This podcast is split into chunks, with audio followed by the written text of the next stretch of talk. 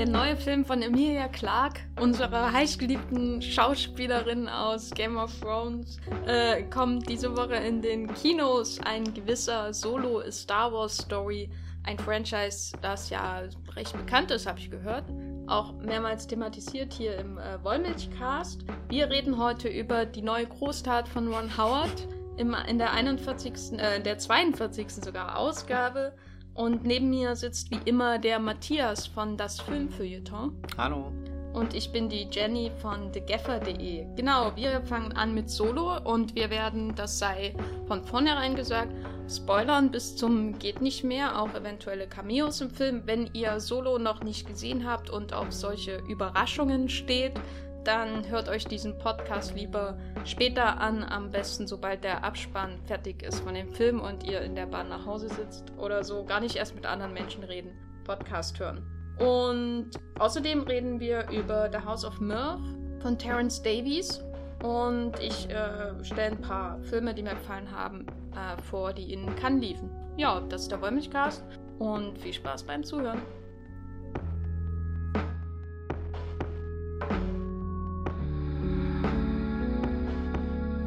Zwei große Worte, Matthias, über die wir reden müssen. Ron Howard. ähm, was, wie stehst du zu diesem doch sehr ähm, umstrittenen, ja eigentlich überhaupt nicht umstrittenen Filmemacher Hollywoods, der uns nun schon seit Jahrzehnten begleitet? Ja, ich mag den eigentlich, aber habe auch mitgekriegt, dass es nicht so der, der, der wagemutigste ist. Und ähm, wahrscheinlich irgendwie so der Film, den ich am wenigsten von ihm nochmal schauen würde, ist A Beautiful Mind. Aber dafür hat er halt auch Apollo 13 gedreht. Das ist schon einer der Filme, die ich mit auf eine Insel nehmen müsste, wenn ich sehr viele mitnehmen könnte. Aber wenn du im Heart hm? of the Sea gestrandet Genau, wärst. wenn ich da gestrandet wäre. Nein, also ich finde Apollo 13 ist so, so oh, ich weiß nicht, wann ich den das erste Mal gesehen habe, der hat mich so vor den Fernseher gebannt, fast so ein bisschen wie, wie äh, hier Contact von Robert Zemeckis oder ich würde ihn auch in so, so einen Pool an Science-Fiction-Filmen tun, wo ich auch irgendwann Interstellar mit reintun würde. Einfach Filme, die mich äh, in den Weltraum fliegen lassen wollen. Und deswegen bin ich eigentlich, äh, finde ich, es ist ja fast ein guter Regisseur, um jetzt einen Star Wars-Film zu machen. Ansonsten, keine Ahnung, die Robert Langton-Filme sind langweilig bis nett. Wenn sie schnell sind, finde ich sie gut. Also jetzt im Fall von Illuminati und Inferno, aber Sakrileg, oh, der war sehr lang und ich habe keine gute Kinoerfahrung damit gesammelt. Ähm, Rush habe ich sehr oft im Kino gesehen, leider viel zu oft, dass er mir am Ende nicht mehr so gefallen hat. Vielleicht ist er jetzt mit ein bisschen Distanz ist er besser. In der Heart of the Sea habe ich ja vorhin schon gesagt, würde ich gerne mal irgendwann wiedersehen. Ansonsten hat er viele so Dinge gemacht wie The Missing. Erinnert sich irgendjemand an The Missing, diesen, diesen Western, der, der bestimmt vier Stunden oder so geht und auf Netflix aktuell ist. Deswegen habe ich ihn gesehen. Ich verwechsel den immer mit Code Mount. Ja, die sehen auch, äh, rein, rein von den Bildern sind die sehr ähnlich. Die haben, keine Ahnung. Ist das der mit Kate Blanchett? Nee, ich glaube, Kate Blanchett ist. Oh, frag nee, mich Cold Mountain ist. wer, wer ist denn Cold Mountain? Äh, Anthony Minghella, der englischen Patient. Ah, ja, den englischen habe ich leider auch nicht gesehen. Ja, Gott.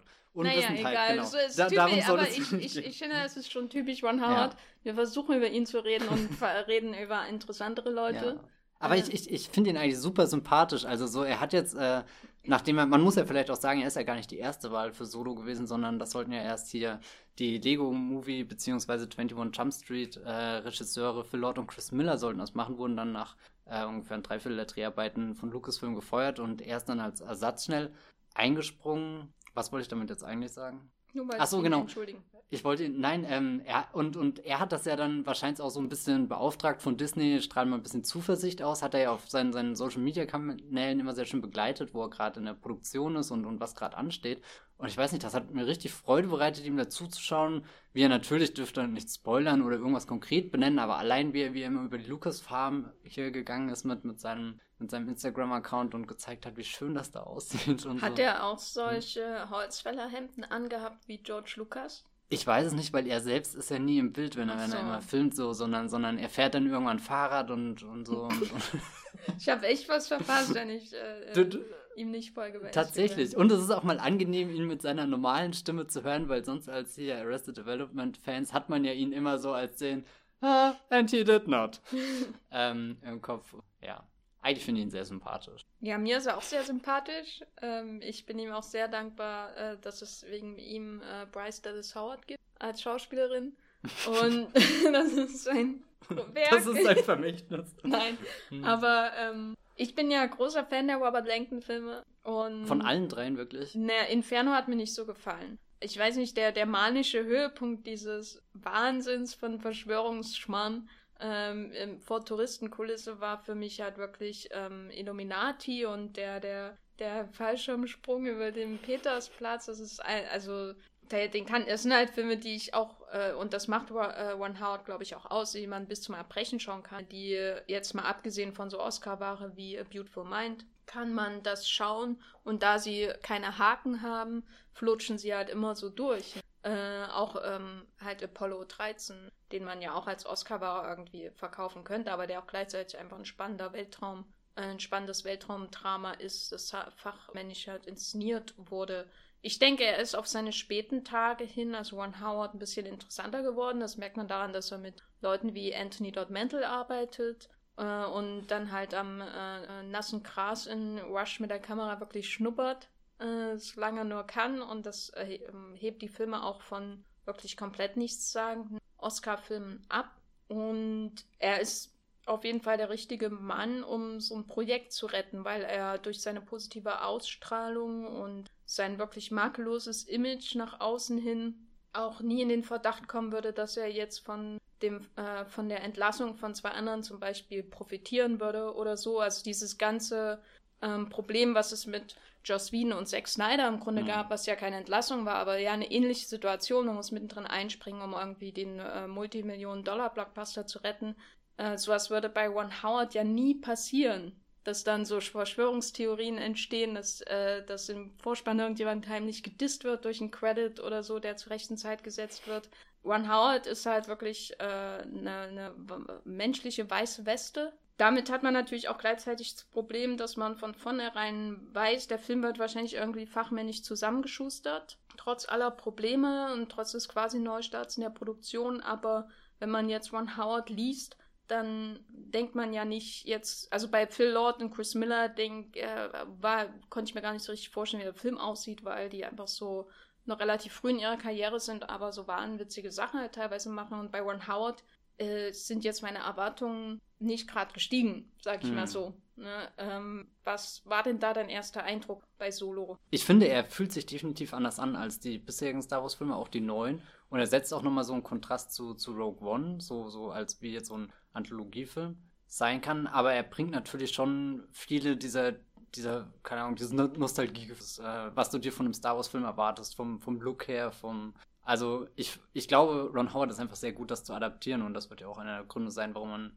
ihn da dann als, als Ersatzmann, als, als Rettungsmensch verpflichtet hat. Ähm, aber ich finde, also so, meine Befürchtung war immer ein bisschen, dass wenn, wenn dieser Film dann schon so weit fortgeschritten ist in seiner Produktion und dann kurz auseinanderfällt und dann in Windeseile, also ohne auch den Kinostart zu verschieben, ähm, fertiggestellt wird, hatte ich immer Angst, er wirkt dann halt auch so durchgehastet und das hatte ich überhaupt nicht das Gefühl. Also ich, ich kam raus und hatte 135 Minuten, wo, wo wirklich in jedes Setpiece investiert wurde, wo, wo sich über viele Dinge Gedanken gemacht wurden. Und auch irgendwo hatte ich mal in einem dieser ganz vielen Leaks vom Set, wo, wo dann immer heißt, oh Gott, es wurden 70 Prozent neu gespielt und, und 1000 Schauspielcoaches für Olden Ehrenreich und so engagiert und, und irgendeiner hieß dann auch, äh, dass sie, um halt äh, jetzt ziemlich schnell und zügig und kostengünstig diese Produktion durchzuraffen, auch auf äh, Weitwinkel und so, so äh, verzichtet haben, stattdessen nur in Close-Ups gedreht hätten und davor hatte ich dann irgendwie ein bisschen Angst. Aber ich muss sagen, der Film hat schon noch diese Größe und, und, und die, die, Weite für das Abenteuer. Insofern ähm, bin ich sehr, sehr glücklich, dass sie das jetzt doch noch so gefügt hat und ich kann auch überhaupt nicht in diese Gesänge einsteigen mit, er ist nicht so schlimm geworden, wie er hätte sein können. Keine Ahnung. Den Gesang, den ich ja auf jeden Fall anstimmen würde. W würdest du ihn wirklich anstimmen? Also so, äh, da, dachtest du, er wird schlimm, bevor dieses Regie-Desaster war? Oder dachtest du von Anfang an, es ist eine dumme Idee, einen äh, Spin-off über den jungen Han Solo zu machen?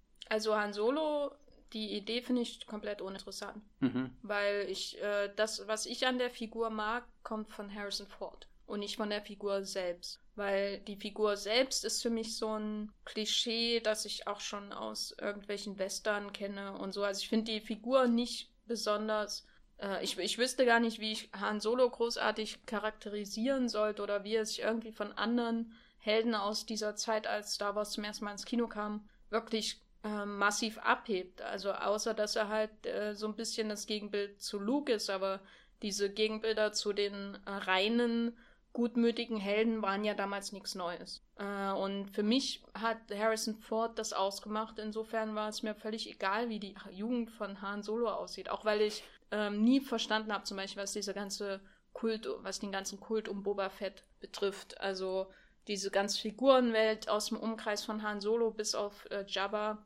hat mich nicht besonders interessiert und äh, ich mochte ihn eher wirklich in Verbindung, auch in Kontrast zu Lea zum Beispiel und eben als Kontrast zu Luke als Heldenfigur, dass es nicht nur mütigen äh, Jungen da gibt. Äh, insofern, nee, keine Ahnung. Ich finde es schade, dass die, die Anthologiefilme sich so eng an den Kanon halten. Also ich würde lieber einen Anthologiefilm über irgendwas sehen, was ich noch, irgendeine Figur sehen, die, äh, oder irgendein Thema sehen, das ich noch überhaupt nicht kenne. Ich finde aber schon, dass Han, also das Solo jetzt, das Solo jetzt es besser gelöst hat als äh, Rogue One, der äh, seine neuen Figuren äh, so sklavisch an den alten Kanon andocken muss, damit die irgendwie äh, verkauft werden können, habe ich das Gefühl. Bis zum Ende, es wird ja immer schlimmer.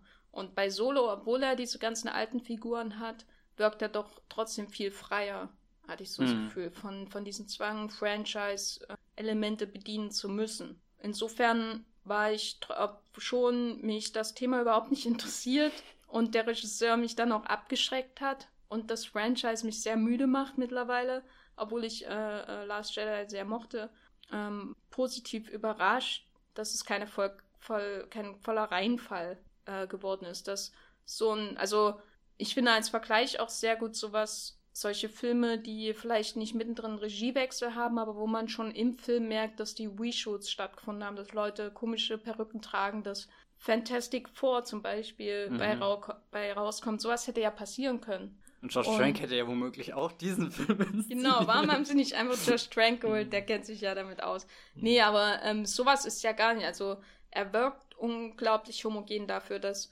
so viele Hände da äh, im, im Brei gerührt haben. Wie geht das eklig. Wie, wie hat dir denn die, die Idee gefallen, da Han Solo zu nehmen als Held? Also ich, äh, keine Ahnung, habe in letzter Zeit viele Interviews von Lawrence Kasdan gehört, gelesen, was auch immer, wo er sich äußert, dass, dass das ja absolut seine Lieblingsfigur in der Star Wars-Reihe ist. Das war mir bis vor ein paar Monaten auch nie bewusst. Und weil eigentlich ist für mich Luke der, der absolute Held der Geschichte. Das stand für mich nie zur Debatte. Han Solo war für mich schon immer eine Nebenfigur und das soll jetzt gar nicht äh, so, so irgendwie böse ihm gegenüber gemeint sein, sondern Nein, Ahnung, du magst ihn hm? nicht. Nein, nein, ich, ich finde ihn tot, also so, so die, die Dynamik, was Doch, du ja vorhin schon gesagt notiert. hast. Das ist im Vollmilchcast notiert. Also so, so, er ist ja schon sehr wichtig, damit ähm, da ein bisschen äh, Würze in diese Dreierkonstellation mit, mit ihm und Lea und, und Luke dann eben reinkommt. Aber ähm, ja, kann, ich finde äh, ich finde es irgendwie nachvollziehbar, dass das naheliegend ist, wenn man jetzt sagt, äh, wir machen jetzt das äh, Star Wars Franchise zu, zu einem, unserem neuen Cinematic Universe oder was auch immer. Und keine Ahnung, eigentlich wundert es mich, dass sowas wie Rogue One der, der erste Anthologiefilm kam. Also ich frage mich hier, warum, warum nicht gleich Han Solo, weil so, du kannst nicht die Vorgeschichte von Luke erzählen. Das wird, glaube ich, eher, eher langweilig, wenn er da irgendwelche Bombratten den ganzen Star Tag. Star Wars Babies. Star Wars Babies. Das ist wie Watchmen Babies ja. bei die Simpsons.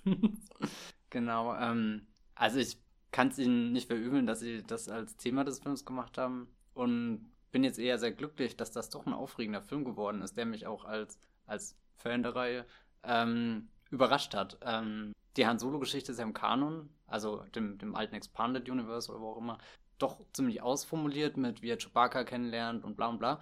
Ähm, und ich finde, da bringt eigentlich der neue Film nicht so, so, so, so, aggressiv wie The Last Jedi oder so, aber er bringt neue Facetten mit rein. Ich, ähm, mein, mein Lieblingsbeispiel ist zum Beispiel die Beziehung zu, zu Chewbacca, die ja im Expanded Universe eher so, so mit einem gewissen Gefälle verbunden ist. Also so Han Solo rettet Chewbacca und, und daraufhin entsteht eine Freundschaft, aber irgendwie auch so, so aus der Schuld heraus. Oder ich weiß nicht, das fand ich immer super weird, als jemand, der früher einfach diese alten Filme gesehen hat und dachte, dass Chewie und Han einfach die besten Freunde der Welt sein müssen. Und dann liest man irgendwann diese sehr konstruierte Vorgeschichte. Und das fand ich jetzt toll im, im neuen Teil, dass Chewbacca und Han Solo aufeinandertreffen, zwar immer noch durch eine unglückliche Situation vereint, aber in dieser unglücklichen Situation eben erkennen, dass sie zusammen da rausgehen können, wenn, wenn sie sich beide quasi als gleichwertig irgendwie nicht, dass der eine dem anderen überlegen ist oder so, obwohl sie eben so unterschiedlich ist. Und äh, das fand ich sehr schön, dass äh, da der Film dann zumindest kleine Akzente setzt, die auch so ein bisschen das hinterfragen, wie,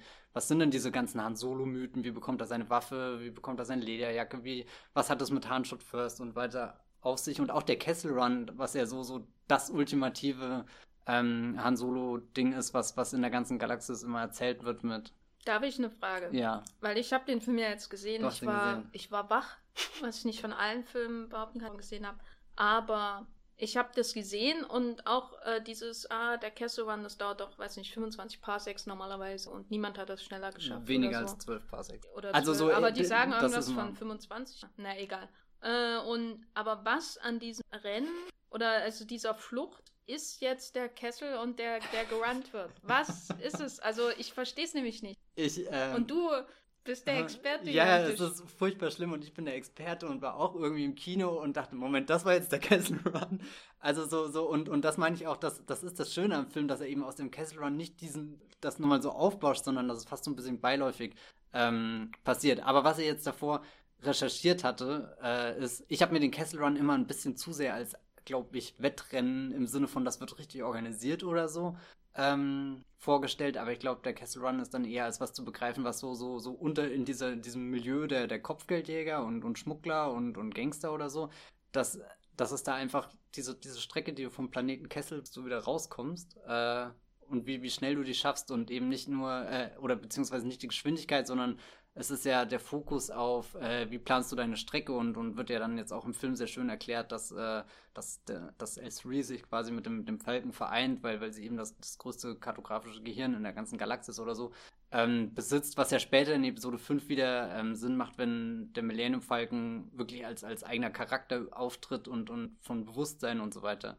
geredet wird. Ja, den, aber den Kessel Run, glaube ich, das, das, das wird man nie in einem Satz erklären können, weil es immer ein bisschen abstrakt. Weil das war für mich schon ein Problem bei dem Setpiece, bei dem Finale, dass groß der Castle Run angekündigt wird. Und dann fliegen sie ja irgendwie Wolke mhm. mit Steinen und Monstern oder was das war. Keine Ahnung. Das ist mir alles zu hoch. Da guck ich lieber noch einen neuen Gutter. Äh, aber, aber sie fliegen da durch und ähm, irgendwie ähm, dafür, dass es der Castle Run ist, schafft es der Film nicht, ein Gefühl für die vergehende Zeit zu entwickeln, weil ich weiß nicht, was Parsecs. Sind das Minuten? Nee, äh, Gott, ich habe das neulich auch irgendwo auf Wikipedia abgelesen. Ich glaube, Parsecs ist die Zeit, die vergeht von, von ach, irgendwas mit Längen und auch lese, das hat sich angehört wie im Physikunterricht. So wie Knoten und, oder was? Ja, was Aber, weiß ich, ich habe keine Ahnung. Ja, jedenfalls hat, äh, hat ist es für mich irgendwie so verpufft. Ähm, mhm. Aber da können wir ja über die, die Setpiece können wir ja nochmal vielleicht mhm. an anderer Stelle reden. Ähm, wir haben jetzt schon über die Idee gesprochen, Han Solo als Helden zu nehmen für ein Spin-off für dieses äh, Star Wars-Universum zur Erweiterung. Ist er denn gut besetzt? Ich finde ja.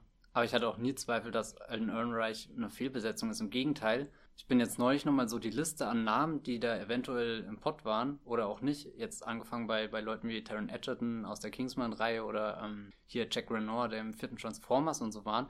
Das sind jetzt alles so junge Schauspieler, wo unabhängig von den Filmen, die sie mitgespielt haben, die ich mag oder keine Ahnung, oder zumindest gegen die ich nichts habe. Aber als Alan Ehrenreich der Name gefallen ist, da, keine Ahnung, das, das war für mich so, so, so echt so, so was Sicheres von, das ist ein perfektes, unverbrauchtes Gesicht. Der hat hier Rules Don't Apply gemacht und vor allem Hell Caesar, wo, wo er mich überzeugt hat. Und eigentlich hat es mich auch ein bisschen verunsichert, als dann diese ganzen Meldungen kamen mit, äh, er braucht vielleicht einen Schauspielcoach, wie auch, wie drastisch das auch immer zu sehen ist oder nicht. Ähm, ich finde ihn äh, sehr interessant als, er ist zwar kein Harrison Ford, aber das ist ja auch ein bisschen Teil und Konzept der Figur, dass sie eben noch jung und naiv und noch nicht so zynisch und so, ein, so ein verwegener Typ zum Film noch ist oder so, sondern schon noch äh, auch ein bisschen prahlerisch und ein bisschen dumm teilweise. Also es gibt ja eine Szene, wo er wo, ihn der ganze Film bloßstellen will und Lando vor allem ganz un unbewusst, dadurch, dass er ihn dann äh, das im Stich lässt und mit seinem Falken wegfliegt.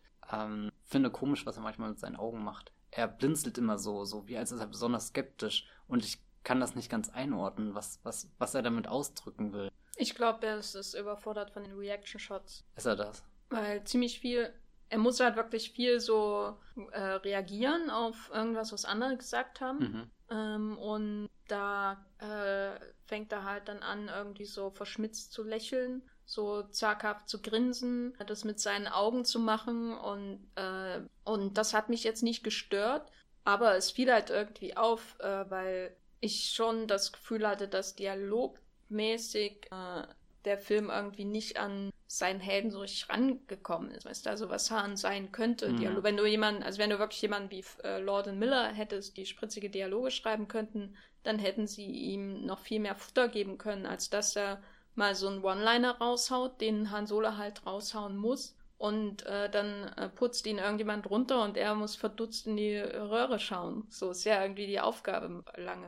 Ich finde aber die Idee ganz nett, dass er in seinem eigenen Film sich immer so in den Mittelpunkt wirklich kämpfen muss, weil alle um ihn rum entweder schon cooler sind, du hast Lando, der so selbstsicher da durchgeht, oder eben Beckett, der ja schon eingeführt wird, wie er hier springt und mit seinen Revolvern hier die, wie, wie, wie halt so ein Westernheld, der, der einfach von keiner Kugel getroffen wird, aber mit jedem Schuss einen, einen Gegner ausschaltet und keine Ahnung, dass, dass er dann immer so versucht, so, so selbst ein bisschen, ah, ich kann das auch, ich bin genauso cool und aber auch von seinem Umfeld immer wieder auch zurückgedrängt wird, beziehungsweise am Anfang ja von, von äh, Tobias Beckett, hier, Woody Harrison, ähm, ja auch abgelehnt wird, gar nicht ins Team mit aufgenommen wird und, und dann sitzt du auch als Star Wars-Fan irgendwie drin und denkst, hey, das ist doch ein Solo, nimmt ihn mit, der kann was, aber vielleicht kann er ja gar nicht so viel. Ähm, ich finde, äh, also ich, ich finde, er ist so faszinierend genug, dass er auch diesen Film einfach damit trägt, dass ich neugierig bin, wie handelt er denn jetzt als nächstes? Was, was macht er, wie reagiert er darauf? Weil selbst wenn dann eben der Reaction-Shot ist, dass er sucht pinselnd, äh, hm. hm. ja. Und äh, wie sieht es jetzt mit äh, den anderen aus, also insbesondere Lando? Lando. Ähm, ich finde Donald Glover sehr cool. Ähm, du hast vorhin schon angedeutet, dass du dass es nicht so gut ist, wie, wie, wie du dachtest, oder? Na, er ist halt das genaue Gegenteil von Alden Ehrenreich mhm. im Sinne von unverbrauchtes Gesicht. Ich würde jetzt nicht sagen, dass Donald Glover verbraucht ist, aber er ist äh, schon. Ich finde ihn schauspielerisch, auch in Atlanta, ist er nicht das schauspielerisch stärkste Element. Das mhm, sind die echt? anderen. Das sind äh, Lakeith Stanfield und hier der, der Money, Money, nee, nicht Moneyboy. Money. Paperboy. Paperboy, Moneyball ja. wäre auch lustig in Atlanta. Äh, spielt, also ich finde ihn, er, er ist so der Ruhepol, um den sich halt die, die bizarren Charaktere in Atlanta bilden.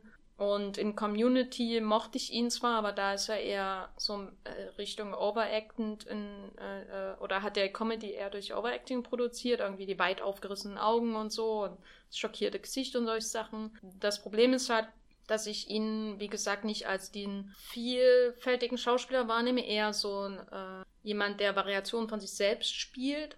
Und das hat mich jetzt bei Lando schon ein bisschen gestört. Ich bin jetzt auch nicht der größte Billy D. Williams Fan oder so und ich mochte ihn in, in den Originalen und hätte jetzt nicht erwartet, dass da eine Kopie kommt. Aber ich bin trotzdem nie wirklich über den Eindruck hinweggekommen, dass der Donald Glover ähm, irgendwie hier ähm, wie so ein Fan bei der Comic-Con in dem Kostüm seiner liebsten Figur. Ja, ja. Und, und der sich dann zurücklehnt und Hands. genau. Wobei, ach, ich weiß nicht, ich habe hab schon jede Szene mit ihm genossen. Ich war eher überrascht, dass er dann doch eine kleine Rolle, also wirklich eine Nebenrolle in diesem Film hatte. Ähm, was ich auch ein bisschen komisch finde. Gerade dieses, äh, es wird ja thematisiert, es gibt diese Sebek-Runde, die sie da spielen. Oder Sabak, Sebek, glaube ich. Ähm, um, wie, wie Han Solo quasi den, den Falken von ihm fair and square gewinnt oder eben auch nicht. Und da gibt es dann ganz zum Schluss quasi nochmal so eine, zweite Runde, die dann das endgültig aufklärt. Und das wirkte immer wie, wie aus so einem ganz anderen Film. Schon allein durch das, das tropische Set und ich weiß nicht was, wie, wie als hätte, also so, so, das war eine der wenigen Malen, wo ich mir dachte, oh Gott, das ist bestimmt im Reshoot entstanden, weil sie gemerkt haben, wir brauchen mehr, mehr Lando in dem Film. Ähm, generell halt sehr schade, dass er so, wenn er Hahn im Stich lässt und wegfliegt, dass er dann wirklich auch aus dem Film verschwunden ist und in diesem sehr ereignisreichen Finale, wo, wo, wo dann angefangen wird zu verraten, äh, äh, gar nicht mehr dabei ist, weil ich hatte ja jetzt im Vornherein mich sehr mit dem Film beschäftigt aus Gründen. Und da hat sich in meinem Kopf ja auch schon so eine, so eine Geschichte geformt, wie, wie dieser Film abläuft, dann was passiert. Und irgendwie einer meiner, meiner Dinge, die ich nie ausschließen wollte, ist, dass Lando eigentlich der Verräter am Ende ist. Also so, so keine Ahnung, das, das wäre wär, irgendwie Beckett und so schien immer schon sehr wahrscheinlich und, und Kira ähm, hatte auch immer irgendwie das, das Potenzial, eine Verräterin zu sein. Aber was wäre denn, wenn, wenn Lando, wenn, wenn es zwischen denen wirklich mehr gekracht hätte, als eben nur diese Geschichte von, wow, du hast jetzt mein Schiff oder so, weil als sie sich in Episode 5, also das Imperium schlägt zurück, nochmal treffen, wird ja angedeutet, dass da was, was Gravierendes vorgefallen war, dass, dass sie all diese Jahre nicht äh, geredet haben, aber wenn, wenn das wirklich nur, nur der, also nur in Anführungsstrichen der Falken ist, ist das, ich weiß nicht, ich hätte, hätte mir mehr gewünscht und finde es vor allem jetzt fragwürdig, weil, weil Solo ist ja schon so ein bisschen angelegt, dass er fortgesetzt werden könnte. Aber wenn sich jetzt Hahn und Lando nochmal treffen in der Zwischenzeit, wie funktioniert dann dann der Dialog in Episode 5, dass das quasi nach dem Verlust des Falkens und, und Episode 5, wenn sie sich da also öfter treffen in diesem Zwischenfeld, frage ich mich die ganze Zeit, warum haben sie da nicht schon geklärt, was, was sie zu klären haben? Vielleicht war das, was sie zu klären haben, dann. Achso, ah ja, gut, das wäre auch noch eine Möglichkeit. Also, ja. Ist mir sowas ja. von nicht. so, äh, äh, ja, gut, dass du mich ja. nochmal erinnerst, dass zwischen denen irgendwas stand. Nee, äh, keine Ahnung. Auf, auf alle Fälle, ich finde äh, den, den äh, Lando, ich finde, er ist einfach eine Idealbesetzung. Das vielleicht zu sehr im Design auch.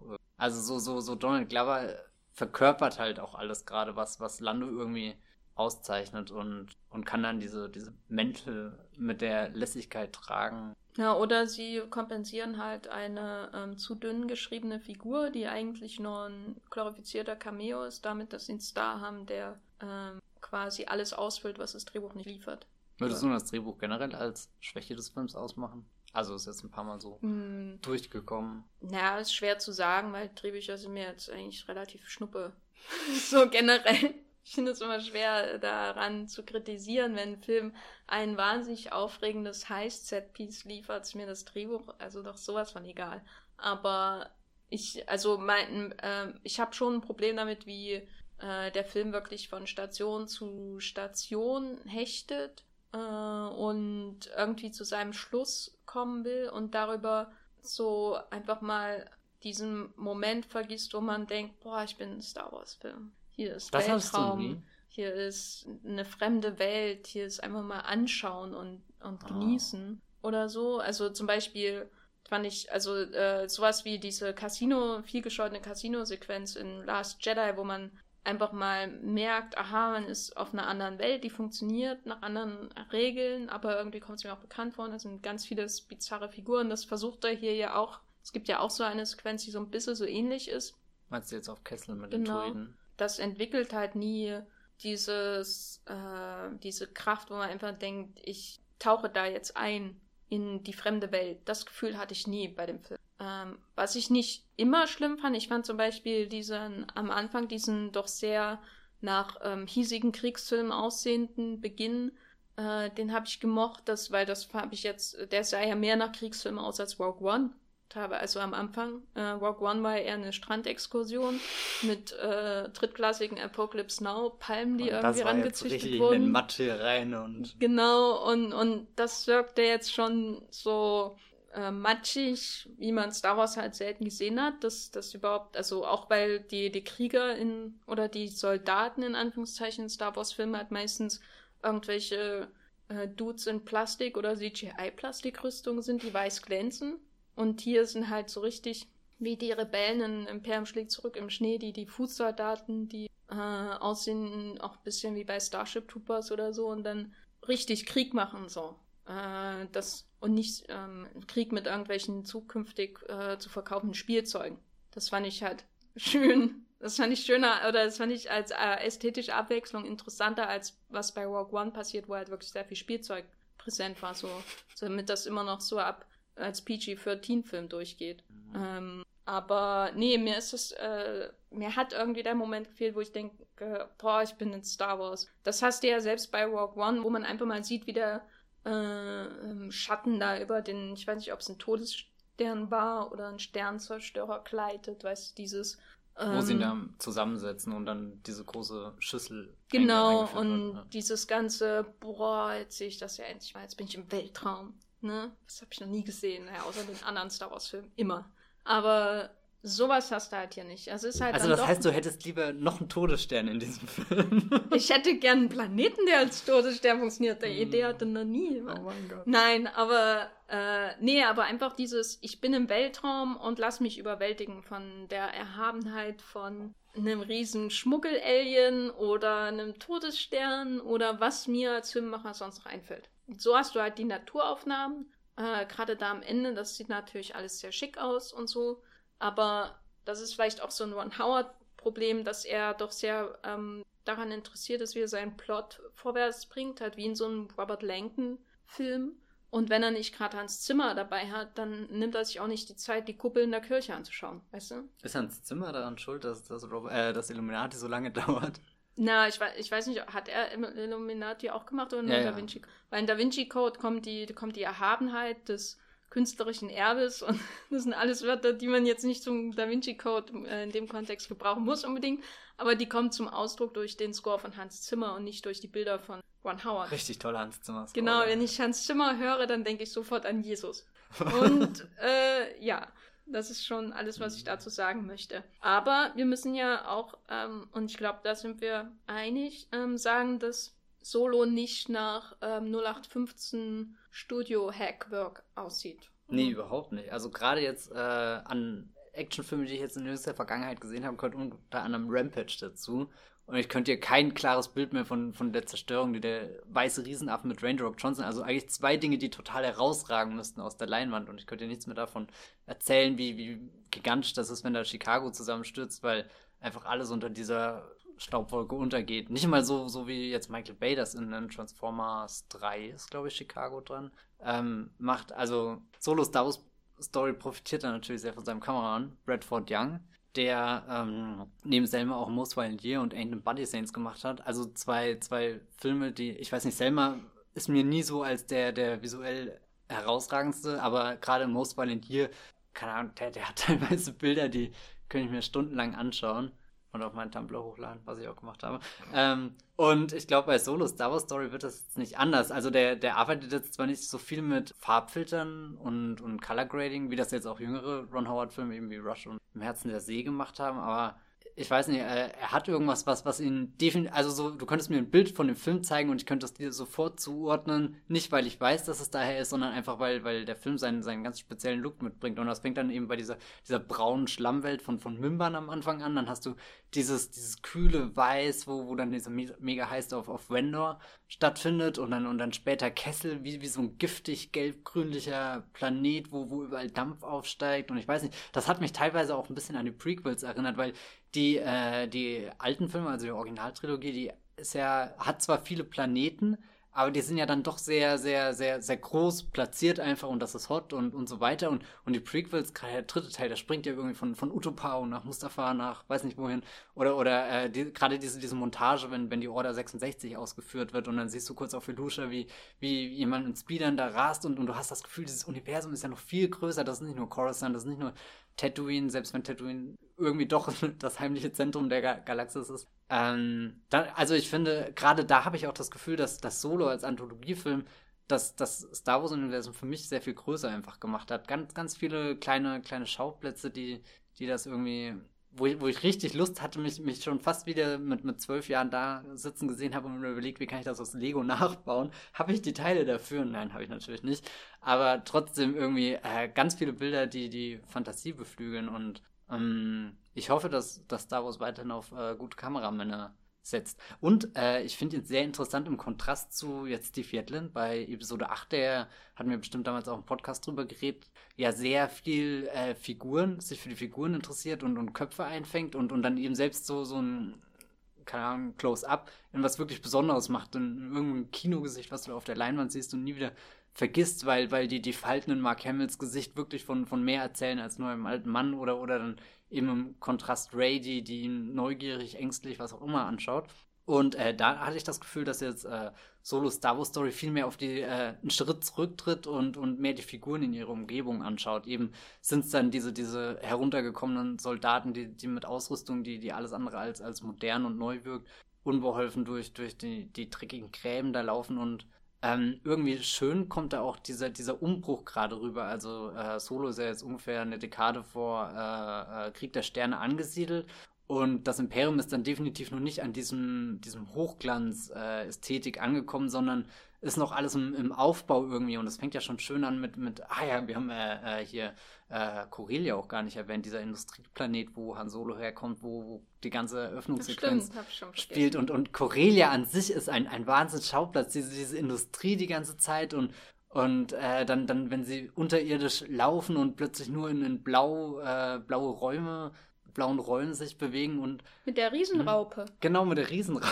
Das war, glaube ich, mein Lieblingsviech. ist das ein, ich wäre dafür, wir sollten ein, ein Ranking der, der besten Star Wars Viecher meinen. Die Meine, Viecher waren sowieso toll. In dem Film. Und, und Therm Thither Punch, der leider viel zu kurz beim, beim Sabak-Spiel kommt. Ähm, genau, aber was ich eigentlich sagen wollte, und dann, dann hast du äh, bei, bei äh, Corellia oben diesen Sternzerstörer und, und dann siehst du, wie diese riesen Kommandobrücke gerade angehoben wird. Und also das, das war eigentlich fast so ein Moment wie der Todesstern, der in, der in Rogue One zusammengesetzt wird. Und Gott, ich. Aber so, das so war viele, ja auch hm? eher so ein Hintergrund. Halt. Ja, ja, natürlich, aber, aber das ist das, das war nicht eben, so, wo man denkt, ich nehme mir die Zeit, um die Story stillstehen zu lassen und euch zu zeigen, wie das hier aussieht. Und es ist geil.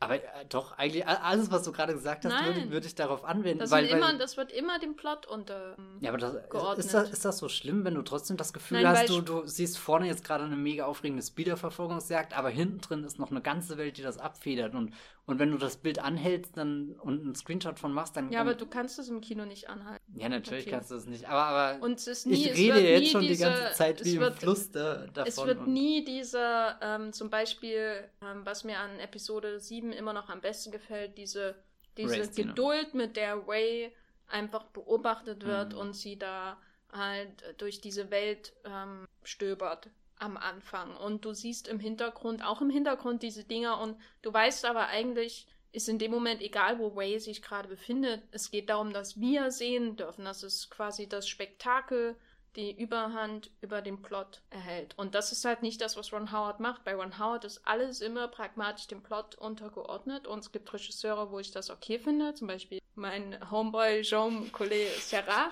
der auch nicht jemand ist, der einfach mal jetzt anhält und sagt, guck mal, hier ist eine Falte im Gesicht von Liam Neeson, die ist wunderschön. Sondern also es ist halt immer alles irgendwie pragmatisch und das finde ich okay, aber da er halt so gut ins, also da seine Inszenierung selbst irgendwie, die, die Inszenierung zu beobachten selbst, ist das schon, ist das Spektakel seines Films sozusagen. Und mhm. Ron Howard ist aber nicht so ein Regisseur. Seine Inszenierung ist fachmännisch. Teilweise auch irgendwie, wenn ich die Action-Szenen sind teilweise auch gut inszeniert. Manchmal hatte ich Probleme, mich zu orientieren, manchmal nicht. Ähm, der, der Heist zum Beispiel, war, den fand ich wirklich gut gemacht. Aber es ist nie der Moment, wo Ron Howard sagt, stopp, ich nehme mir Zeit und hier ist das Spektakel, hier ist die pure Lust am Bild oder am, am audiovisuellen Erlebnis. Die, das mhm. hast du nicht, selbst nicht mal bei dem Heist oder so. Da geht es immer Station zu Station zu Station und dass seine Inszenierung nicht interessant genug ist, um selbst als Spektakel zu dienen, fand ich den Film doch relativ spektakelarm, obwohl es voll von äh, Set-Pieces ist. Und Set-Pieces sind ja eigentlich, also ein heißt, der zweite heißt eine Verfolgungsjagd bla. Setpiece sind ja eigentlich quasi die, die, der Quell, aus dem Spektakel fließt, oh Gott. Naja, egal.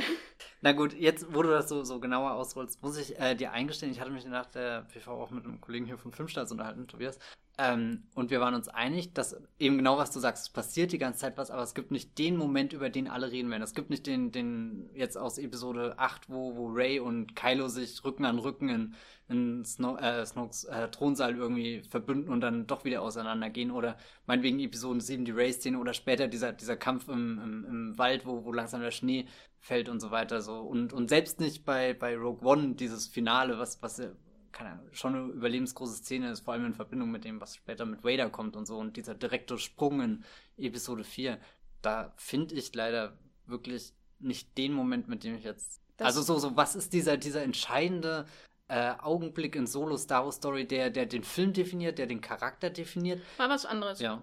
An was erinnerst du dich oder an was denkst du, wenn du Oceans 11 hörst? Das Bild auch. Das Bild, ich erinnere mich als erstes wahrscheinlich an, an irgendwas lichtdurchfluten im Casino gar keine spezielle Aufnahme, einfach dieses Gefühl, Chaos da drin zu haben und du, du läufst irgendwie da durch. Das nächste Bild ist wahrscheinlich das Poster, wo sie alle so lässig in, in fast goldenen, glühenden Farben stehen. Dann kommt irgendwie der, der David Holmes Soundtrack langsam dazu, irgendwann Claire de Lune und weil, weil der das, diesen Springbrunnen. Weil ich, ich äh, bei Ocean's Eleven könnte ich dir auch nicht sagen, mhm. also ich weiß, da gibt es dann Überwachungsaufnahmen und einer ist da heimlich im Safe und krabbelt da irgendwie raus. Aber wie der Heist letztendlich aussieht, daran denke ich nicht. Wenn, wenn ich an Ocean's Eleven denke, dann denke ich an die Szene, wo wir am Ende stehen und dann ist das Feuerwerk oder mhm. was es ist und sie blicken alle in den Himmel und der Springbrunnen geht an. Keine Ahnung, so ungefähr. Das ist das, woran ich denke. Halt, dass die vollbrachte Tat, der Moment, wo du denkst, wir haben es jetzt geschafft und so das ist ich meine, manche Heist-Filme funktionieren so, dass du einfach nur bewunderst, wie das alles irgendwie zusammen funktioniert. Zum Beispiel gibt es ja äh, The Italian Job mit Michael Caine und dann diese Riesensequenz mit den verschiedenen äh, Mini- Minis, die da rumfahren und das ist so legendär und da denkst du auch wirklich dran, wie haben die das nur organisiert und die ganzen Minis und das sieht so toll aus und ist einfach perfekt inszenierte Action-Szene, aber es gibt halt auch Heißfilme, die so verschwurbelt sind, dass du irgendwie an die Ränder denkst. Und bei, bei Solo fehlen mir fehlen mir so ein bisschen diese Ränder, weil die, die Heists selber sind zwar, wie gesagt, fachmännisch inszeniert und wie gesagt, der Zug heißt ist für mich das Beste, mhm. an dem Film. Auch wie er sich so in die Kurven legt und, und ach, schon Genau, das wird also auch wie er, wie er einem orientiert zwischen diesen äh, äh, Typen, die das klauen wollen, mhm. dann diese verschiedenen Gruppen auf den verschiedenen Orten in dem, auf dem Zug. Der orientiert einen wirklich gut zwischen diesen verschiedenen Personen mhm. und so und man weiß immer ähm, ähm, ziemlich gut, wo man ist es wird halt relativ gut gemacht, aber im Endeffekt führt halt diese Ansammlung von verschiedensten Heiß und wir klauen denen wieder was und die klauen es uns und wir müssen es wieder klauen und so weiter und dann dieses ganzen ähm, die Leute betrügen sich am Ende alle gegenseitig, führt dann dazu, dass es noch ein Mischmasch ist. Und dadurch, dass diese Ränder fehlen, wo man einfach denkt, die Gruppe ist zusammen und sie machen, sie sind vielleicht zufrieden mit ihrem Werk, wie, wie äh, Gott an seinem äh, letzten Tag sozusagen. Oder äh, sie, ich weiß nicht, sowas wie die, die Julia Roberts-Szene in Oceans 12 oder so, wo das, äh, wo es eher um den Humor geht und die Figuren miteinander interagieren. Sowas fehlt hier halt. Ähm, das Hauptproblem für mich bei Solo ist halt, dass es um nichts geht. Es ist, das ist das, was ihn von den Episoden unterscheidet, ähm, wo es das große Schicksalskampf äh, und wie können Ray und Kylo, können die überhaupt mal zusammenarbeiten oder müssen die am Ende nicht äh, sich gegenseitig meucheln oder so in der Art? Also dieses große Drama fehlt. Es wird versucht, künstlich ein Drama aufzubauen mit der ähm, Beziehung, die fünf Minuten alt ist, zwischen ähm, Solo und seinem Mentor. Und der Beziehung, die fünf Minuten alt ist, technisch gesehen zwischen Solo und Emilia fucking Clark, die auch da ist und die mich einfach wahnsinnig macht. Aber nicht so schlimm ist wie in anderen Rollen. Weißt du, also es sind halt, wir müssen annehmen, die haben eine lange Beziehung hintereinander und das ist jetzt wichtig, dass die mhm. da irgendwie zusammen sind. Aber ich finde, die beiden haben nicht miteinander funktioniert. Und äh, die, die Mentor-Geschichte funktioniert schon irgendwie, aber das sind halt alles so Versatzstücke aus einem Film. Das ist nicht das, wo du denkst, boah, da geht's um was sondern es ist das, was du schon 50 Mal woanders gesehen hast. Vor allem in die Schatzinsel. Habe ich gelesen, gehört. Ich habe die Schatzinsel nie gelesen oder gesehen. Ist äh, Woody Harrison Long John Silver, oder? Ja, das hat irgendwie John Custon mal äh, gesagt. Dass Aber ich glaube, das ist halt so ein Problem, dass es äh, vielleicht greift da auch wirklich eins ins andere. Es gibt nicht diesen großen Moment, über den man nachdenkt hinterher, über den man diskutiert. Es gibt ja nicht mal einen Moment wie die Casino-Szene, wo sich dann alle drüber streiten, ob das zu viel ist oder nicht, weil, weil Exzess nun nicht äh, das Ding von Ron Howard ist. Und es gibt darüber hinaus halt nicht das Gefühl, dass ähm, es um äh, wirklich was geht. Selbst bei Rogue One, wo mich alle Figuren Dreck interessiert haben. das ist halt ein Gareth Edwards-Film, das gehört dazu. Äh, Posthumaner Blockbuster. Raus! du bist raus mit deinen Earlychismen, die du hier einbringst. Das hättest du mal in Con sagen können. Ja, ich, ich gehe zu ihm hin und sag, hier, ja. du bist ein posthumaner Blockbuster. So, deine Mutter ist ein posthumaner Blockbuster. Und als, als Belohnung bekommst du dann ein Selfie mit seinem Hippo, das ist doch auch schön. Ähm, ja. ja, aber was ich eigentlich sagen wollte, ist, dass es halt, weiß ich nicht mehr, was ich genau sagen wollte, aber ich wollte sagen, dass selbst in Rock One ähm, den Moment gehst, da, wo, gibt, wo du weißt, es geht um Leben und Tod und äh, die Bombe explodiert gleich, was auch immer da explodiert und sie gehen halt jetzt zusammen in den Toten. Oder sie müssen unbedingt die Pläne finden äh, und klauen, weil sonst ist es eh alles äh, dem Untergang geweiht. Oder, um es noch weiter zu treiben, es gibt dann wenigstens Darth Vader und der ist geil und CGI äh, und die ist weird. und diese in, in, in ein Solo, und das ist mein Zitat, das ich gerne auf dem Plakat habe, ist weder geil noch weird. Punkt. Ich finde der Film ist schon ziemlich geil. Aber so weird. Uh, na gut. Gut, das ist doch. hast, du, hast du noch eine andere Action-Szene, auf die du äh, eingehen möchtest, außer die Zugfahrt? Na, ich finde die, äh, der ganze Moment, ab dem sie bei Kessel sind und, und, und mit, bis zum, zum Run oder was auch immer das jetzt äh, geworden ist, was sie da machen, äh, das hat, ich war, hab schon so ein kurz, also hätte ich eine Uhr an meinem Handgelenk gehabt, hätte ich drauf geschaut, weil ich mir nicht sicher, ist das jetzt schon das Finale? Wo ist der Film gerade? Also so, er rast da durch und dann war ich fast ein bisschen verblüfft, dass, dass die eigentlichen Entscheidungen ja im, im kleinen Raum, also so wirklich stattfinden und, und das eher so, so ein Hin und Her schmeißen und, und hüpfen und springen und was auch immer ist. Nein, ich glaube, am meisten ragt schon die, die äh, mit dem Train, mit dem Coaxium, äh, das sie klauen wollen, raus. Ähm, aber doch insgesamt ein, ein sehr temporeicher Ja. Im positiven Sinne, was auch immer. Mhm. Äh, vielleicht noch einen Moment, äh, jetzt wo wir gesagt haben, es gibt jetzt nicht den, der herausfällt, aber es gibt definitiv die eine Szene, über die jeder reden wird, weil jemand in Erscheinung tritt, mit dem wohl niemand gerechnet hat. Siehst du, ich habe schon wieder vergessen. Hast du schon wieder vergessen? Wie, wie kannst du das vergessen? Das, das bringt mir seit einer Woche um den Schlaf hier. Ähm, weil beim ganzen Bäumchenwechsel das Spiel, wo immer wieder rauskommt, ja, nee, aber das ist jetzt der wahre Gangsterboss und das und das und das. Und viele denken, ja, es läuft vermutlich auf Jabba hinaus, vor allem nachdem Tobias Beckett noch äh, Tatooine mit ins Spiel bringt und sagt, er äh, äh, setzt sich vielleicht dahin ab, bevor er ihn dann hintergeht.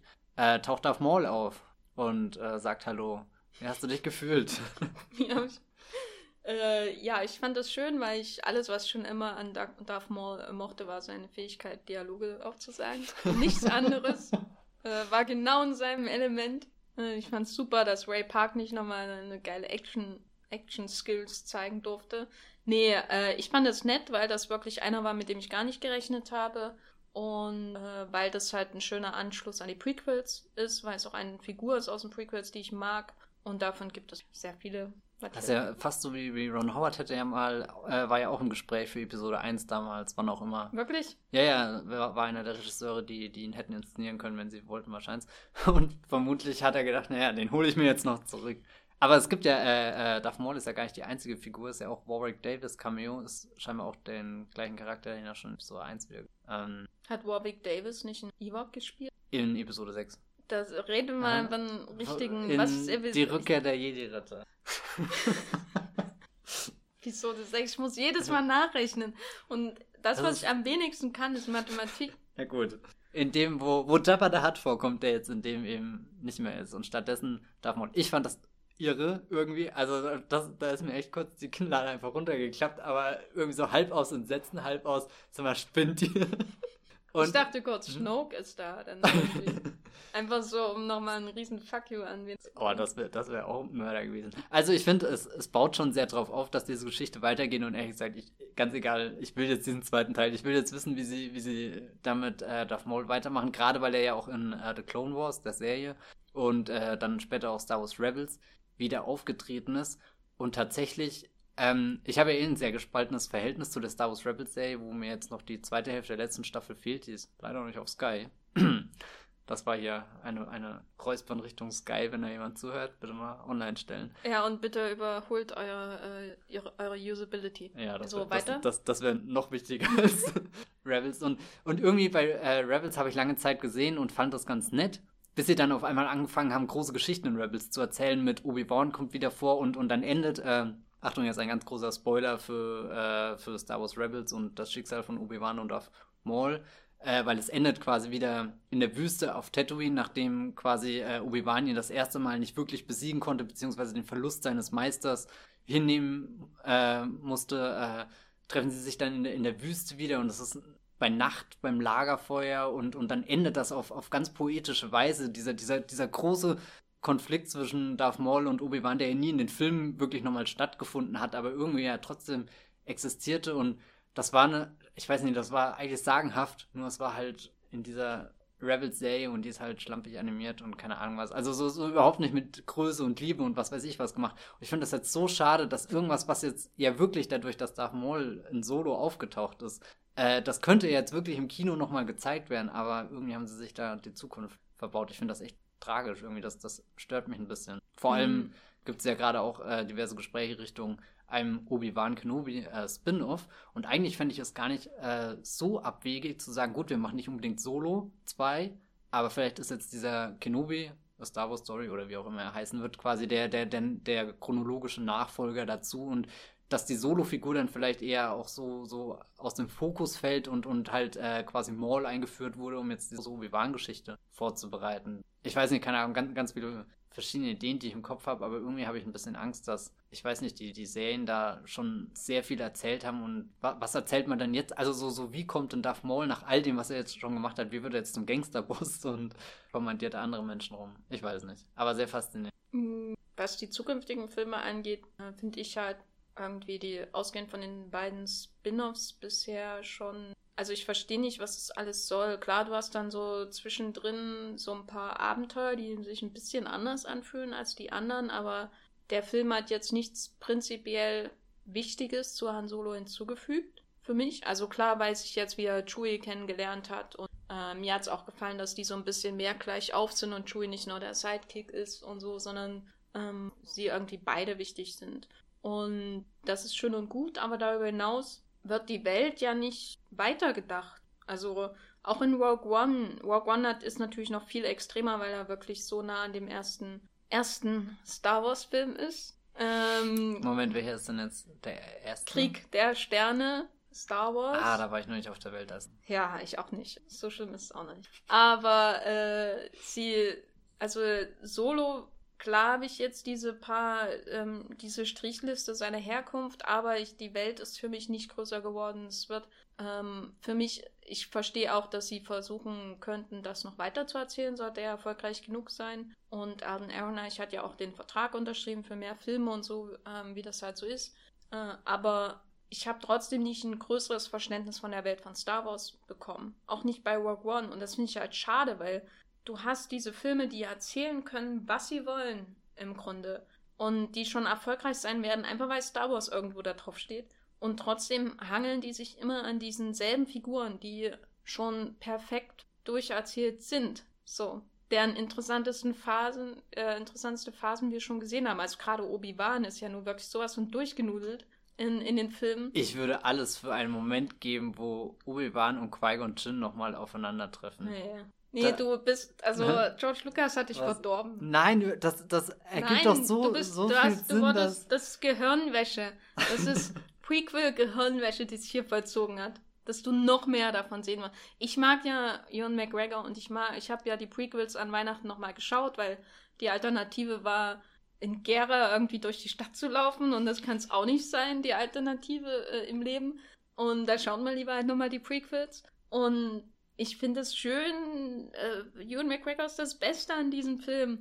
Aber ich habe doch nun wirklich alles gesehen, Matthias. Will ich denn sehen, wie er als alter, äh, verbitterter Dude irgendwo in der Wüste rumsitzt und dann kommen Kinder und ziehen an seinem Bart? Nee, er muss ja noch nicht gleich hier den Alec Gillis machen. Also da, das befürchtet zwar, dass es hinauslaufen wird, wenn er kommt, aber, aber überleg mal jetzt ein, keine Ahnung, Obi-Wan, wie halt jetzt Ewan McGregor gerade, ach, wäre ein Traum, wäre das. Und dann, dann Rebels schnell aus dem Kanon streichen und den Aber ganzen Maul-Konflikt nochmal neu aufziehen. Warum nicht mal eine neue Figur? Naja, oder sie, sie, sie bringen irgendwie Ahsoka Tano hier mit rein aus The Clone Wars, die ja auch in Rebels später nochmal kam und deswegen Rebels da auch schon viel verbaut hat. Aber das wäre ja, das wäre doch was Tolles. Das wäre eine, eine quasi neue Film. Ja, ich, ich weiß, ich, im Grunde weiß ich, was du also, sagen weil, weil das ist wirklich so, äh, es wird, diese IPs werden halt totgeritten und äh, ich, ich meine, man äh, muss ja der, der neuen Trilogie immer lassen, dass sie versucht haben, neue Figuren zu schöpfen und die sind auch okay und da kann man auch noch mehr schauen. Auch wenn die neue Trilogie natürlich damit dringt, nochmal dieselben Stationen alle abzuklappern, die in der alten Trilogie, den alten Trilogien schon abgeklappert wurden. Und äh, das einzige Originelle, was noch so ein bisschen passiert, sind halt diese, diese äh, Se äh, Serien von Dave Filoni oder wie er mhm. heißt und wo mal ein paar neue Figuren dazwischen sind oder Figuren aus dem Expanded Universe, wie der Thrawn oder wie er heißt. Und aber man muss sich dann nochmal jetzt überlegen, so rein von der Zukunft her, wo soll das Franchise hingehen, wenn wir uns in der während der dritten Trilogie und diesen ganzen neuen Spin-offs immer noch auf denselben, wenn wir immer noch auf denselben Figuren rumreiten, die George Lucas äh, für den ersten Film erschaffen hat. Was, was, also das ist doch einfach nur noch traurig. Ja, aber jetzt kommen wir hier keine Panik. Das ist nicht Panik, nee, aber nee, wir nee, müssen ja jetzt damit leben. Ne? Wir werden diese Filme ja nicht mehr los. Ja, ja, aber, aber keine Panik eben, weil das sind doch jetzt hier, Ryan Johnson hat doch eine neue Trilogie am Start und, und hier die, ja, die, die Game of Thrones Macher. Wenn die das in den mhm. Spin-offs schon nicht schaffen, was, was sollen denn da neuen Trilogien liefern, die vielleicht irgendwann mal kommen werden? Ja, jetzt bist du sehr negativ. Nee, also bei, bei, bei Ryan Johnson habe ich echt Angst, ob das überhaupt kommt. Oder ob Wie die dann nicht eher die, die, der Game of Thrones Müll dann kommt. Game of Thrones Müll machen. Müllmännern von Game of Thrones sozusagen. Die noch nie gezeigt haben, dass sie ohne Vorlage irgendwas mhm. Sinnvolles schreiben können. Also die will ich jetzt um Gottes Willen nicht verteidigen hier. Aber zumindest gerade bei Ryan Johnson hoffe ich ja schon, dass das was wird, was wir noch nicht gesehen haben. ich würde es jetzt verstehen, wenn du sagst, gut, die, die Resistance-Serie von Dave Filoni knüpft an Episode 7 an und äh, die, die neue Serie von John Favreau, die Live-Action-Serie ist ja jetzt, glaube ich, auch sieben Jahre vor oder danach von irgendwas an. Ja, nein, im Grunde äh, kann ich die Sorgen teilen, aber ich weiß. Aber ich denke halt nur, es gibt ja äh, wahrscheinlich in zehn Jahren eh nur noch zwei Franchises. Star Wars und Marvel. Und, und das Vin Diesel Film Imperium. Aber. Ähm, Muscle heißt sein neues Genau, und, und was man Star Wars ja machen lassen muss, ist, dass es immer noch irgendwie die Größe von einem Blockbuster hat. So denkst, da kommt was Besonderes. Äh, und die, die Spin-offs äh, machen, äh, die, die kratzen jetzt so ein bisschen daran. Wir haben jetzt ja immerhin eine lange Pause bis zum nächsten Teil. Das ist ja, äh, das ist ja wenigstens etwas Verschnaufpause und das so. Das wird echt.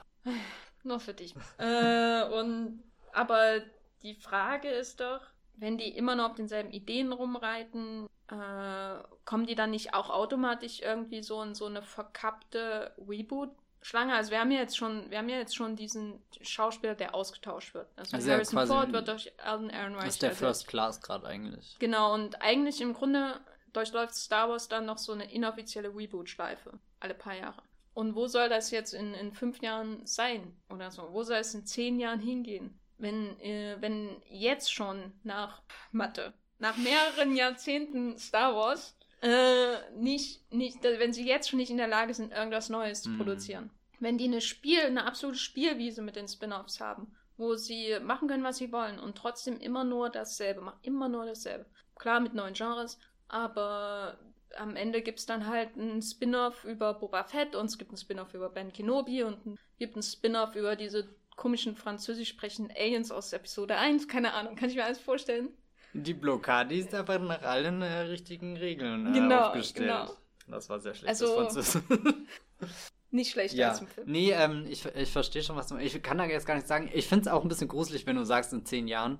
Weil ich genieße das gerade sehr, dass diese Star Wars-Filme so kommen und dass sie das alles gerade so, so in vollen Zügen ausleben kann, außer dass ich mir nicht mehr so viele Lego-Sets kaufe wie früher.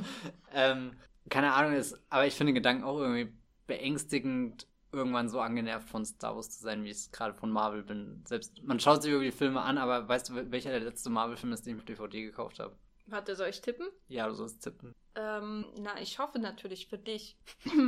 Das ist äh, Captain America, The First Avengers. Es ist tatsächlich Captain America, The First Avengers. Ich habe mir tatsächlich nicht einmal die Avengers, was ja eigentlich mein Lieblingsfilm im ganzen Franchise ist, habe ich es noch nicht für nötig erachtet, ihn zu besitzen. Aber auch, weil er ständig auf Netflix ist, das ist auch so ein Grund. Nee, aber irgendwie so, so, ähm, oder ich bin auch ein bisschen überrascht, dass das Solo, trotz all dem, was man über ihn wissen kann, wie langweilig sich die Prämisse gestaltet und alles, dass ich da jetzt seit, seit einer Woche oder, keine Ahnung, wann habe ich gesehen, am Mittwoch, nee, halbe Woche, äh, die ganze Zeit ununterbrochen drüber nachdenke und mir überlege, und wer nicht da und oh, interessant und, und dann, wann fängt das Franchise an, eine neue Figur, eine komplett neue Geschichte einzuführen und ist das überhaupt möglich mit der Anforderung, die Lucasfilm bzw. Disney dann an diese Filme hat, die ja kalkuliert sind als äh, Milliarden-Blockbuster. Bin ja jetzt schon mega gespannt, wie, wie Solo am Box Office funktionieren wird und ab wann Solo in Anführungsstrichen die Verlängerung, also einen zweiten Teil, erhält, der jetzt sehr deutlich angekündigt ist in der Geschichte. Mm und äh, wie, wie kann ein äh, äh, Star Wars-Film, der, der komplett abgeschottet von allem bisherigen ist, wie, wie kann er quasi verkauft werden? Wie, wie funktioniert der dann? Und, also nicht, dass ich mir das jetzt nicht vorstellen kann, im Gegenteil.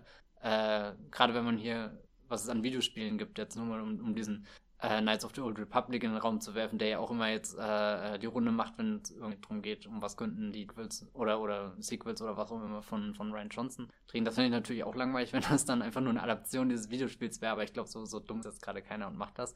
Gut, das was, ist was, was ist die, die letzte neue Star Wars-Geschichte, wo du das Gefühl hattest, da hatte die Reihe was Neues zu erzählen? Wirklich neu. Ja, naja, also jetzt nicht Nein, ich fand, die neu, aber... ich fand die Prequels wirklich neu, mhm. weil diese romantische Liebe von Partner Anakin, die hast du ja jetzt in der ersten, ja, ja die erste Trilogie ist ja schon eher wirklich so ein recht, ähm, also ist schon ein asexuelles Märchen äh, mit einem Inzestschuss, so, aber der wird auch, da das halt so asexuell ist, denkst du irgendwie gar nicht drüber nach, dass mhm. es halt ein bisschen incestuös ist, das Ganze, was da passiert. Und dann kommt dann Han Solo rein, um, um den Lannister-Moment halt zu verhindern. Und äh, in die Romantik von der äh, zweiten Trilogie ist schon das, was sie am stärksten abhebt und ein neues Element halt. Ja. Die Story finde ich jetzt nicht so, also ich, ich äh, habe mich damals wahnsinnig gefreut, als es dann gesagt wurde, es geht um Anakin, aber die Romantik ist halt Aber das, wie war was sie das, wirklich als man das abhebt. mitgekriegt hat, dass das angekündigt wurde? Das Na, es war ja schon vorher bekannt, dass es, dass Lukas Pläne hat für insgesamt drei Trilogien. Und dann war halt irgendwie unsicher, äh, welche jetzt die nächste sein wird. Und als es dann hieß Anakin, boah, das wollte ich schlimmer sehen. Ja, und dann kam der Film. und war Aber besser als alles, was du dir je vorgestellt hast, muss ein Traum gewesen ähm, ich finde es schön, dass wir hier sitzen und darüber reden können. Ähm, und wir können ja langsam mal zu einem Fazit Ja, von Solo lass uns kommen. zum Fazit kommen. Äh, mein Fazit ist, ich hatte mir das alles viel schlimmer vorgestellt. Ich finde, Ron Howard ist wirklich Beachtliches gelungen.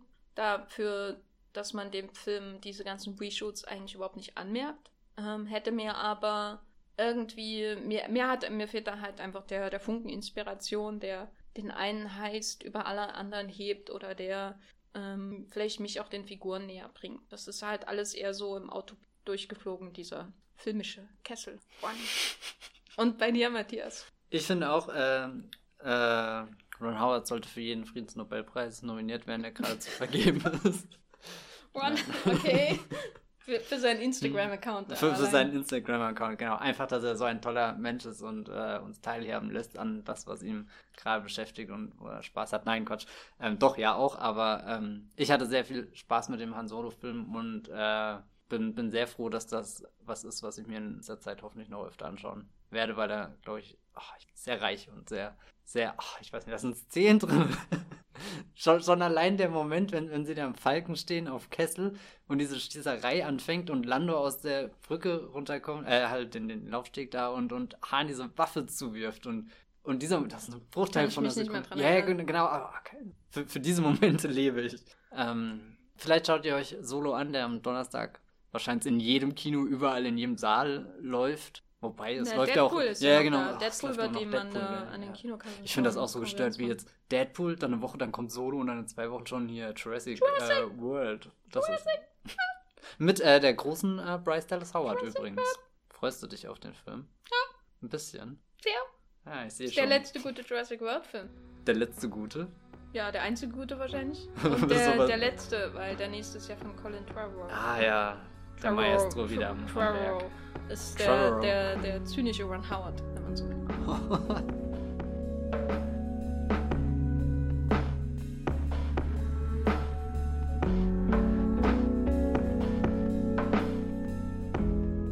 Ich habe vor einer ganzen Zeit schon im Arsenal gab es eine äh, Retrospektive zu dem Film von Terence Davies. Und da habe ich mir House of Mirth angesehen. Das ist jetzt nun schon wieder auch ein bisschen her, aber wir hatten es den letzten Podcast zu Infinity War nicht reingekriegt. Deswegen habe ich das für heute aufgehoben, um, um nach Solo gleich noch einen, einen weiteren richtig guten äh, Film zu besprechen. Oh, Jenny lacht. Äh, ja, Geständnis gleich. House of Mirth ist natürlich doch um ein paar Ecken besser und vor allem um ein paar Ecken äh, unendlicher. Also ich glaube, das ist ein Film, wenn man ihn denn entdeckt, äh, wird er die Jahrzehnte überdauern und, und man wird sich immer wundern, wie, wie hat es Terence Davis, wie hat er dieses Budget zusammenbekommen und, und wie, wie konnte er das drehen in seiner ganzen Pracht und Erhabenheit und weil eigentlich ist die Zielgruppe, glaube ich, denkbar gering für äh, Historienfilme, die auf Roman von äh, Edith Wharton basieren und äh, in der Belle Epoque, wenn das richtig ausgesprochen ist, angesiedelt sind. Also so die Zeit 1900 bis 1915 glaub ich, oder 10. Also äh, ist schon ein bisschen länger her. Ist schon ein bisschen länger her. genau, äh, auf alle Da freue Fälle mich gerade. Eure Quelle für Geschichtswissen. für Geschichtswissen. Also der, der Film ist von 2000, aber er spielt halt ungefähr 100 Jahre früher. So kann man das ja vielleicht sich ganz gut vorstellen. Angesiedelt in New York geht um die Lily Bart, verkörpert von Gillian Anderson oder Gillian Anderson, die gerade aus dem Serienprojekt aussteigt, um bei Netflix mitzumachen, irgendwas. Also ich glaube, sie hat gerade äh, hier American Gods und X-Files verlassen und ist jetzt bei irgendeiner Netflix-Serie an Bord. Wie dem auch sei, sie spielt Lily Bart, das ist eine Frau, die da oben in der Gesellschaft angekommen ist und sich eigentlich den ganzen Tag mit diesen Dingen beschäftigt, komplett belanglos erscheinen, aber für sie halt das komplette Leben ausmachen. Wie, wie ist die Mode, wie redet man miteinander, beachten alle auf die Knicke, äh, ist alles in Ordnung, sehr höflich, sehr freundlich und äh, am interessantesten ist natürlich, wenn es zum Gossip geht, wer, wer ist gerade mit wem äh, liiert, äh, wo, wo, wo ist es nicht so cool.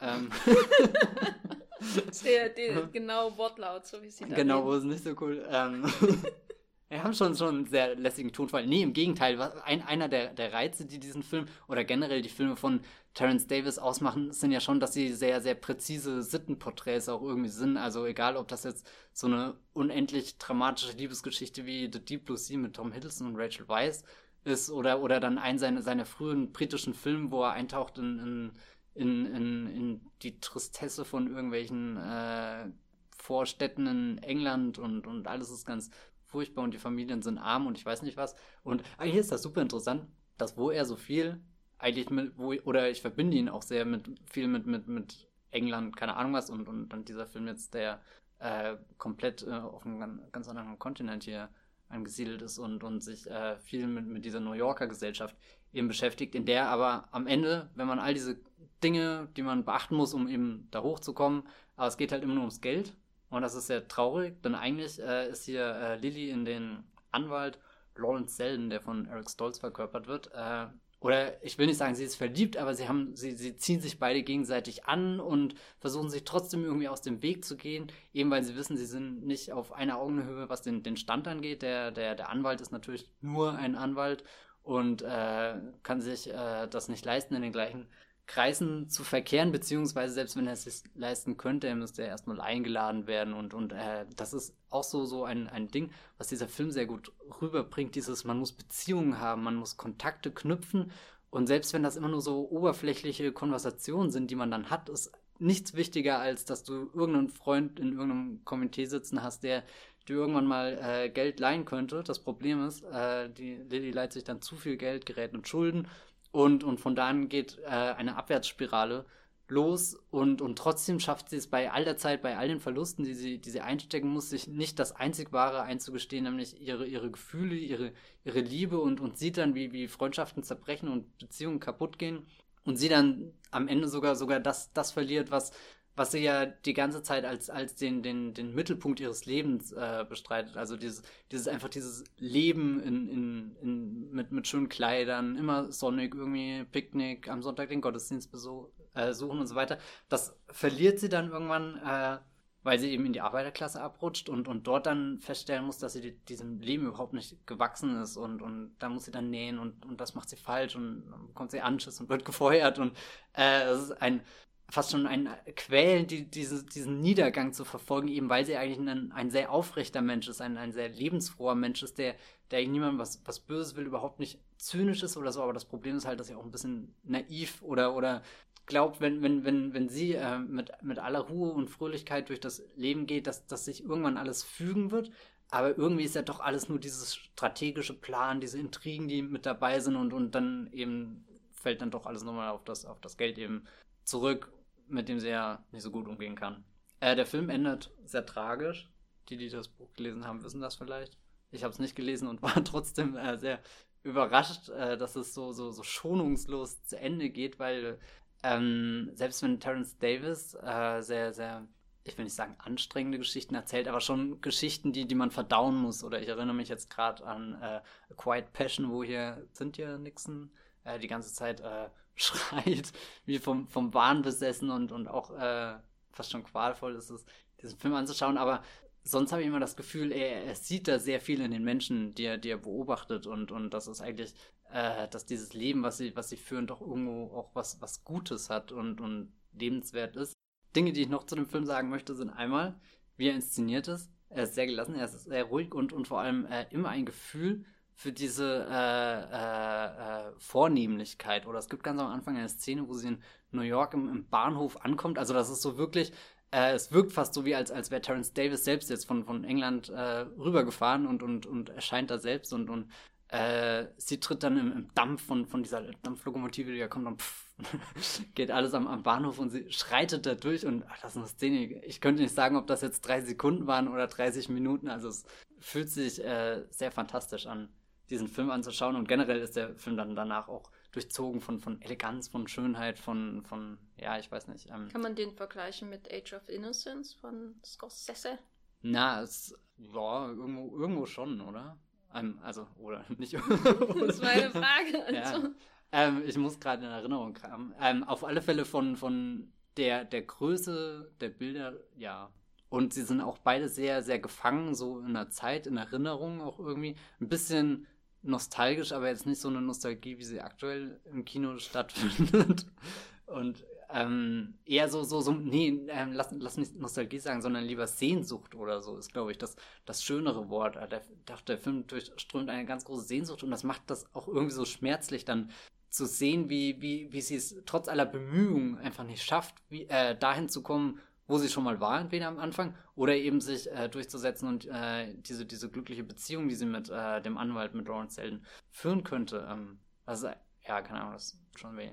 Obwohl er so schön ist. Er ist unfassbar schön, der Film. Ähm, ja, schau, schau ihn dir, schaut ihn euch alle unbedingt an, damit äh, dieses Erbe weiter. Ich glaube auch Terence Davis ist jetzt so durch diese Retrospektive auch aufgestiegen in den Rang meiner liebsten Regisseure. Der, ich weiß nicht, das war fast schon, schon wie so, so eine, so eine äh, Offenbarung, diese Filme im Kino. Also ich habe lange nicht alle gesehen. Ähm, also doch, ich habe alle gesehen, aber nicht alle auf der Retrospektive gesehen. Ähm, ich weiß nicht, ob er in Deutschland auf DVD erhältlich ist, aber sicherlich als UK-Import.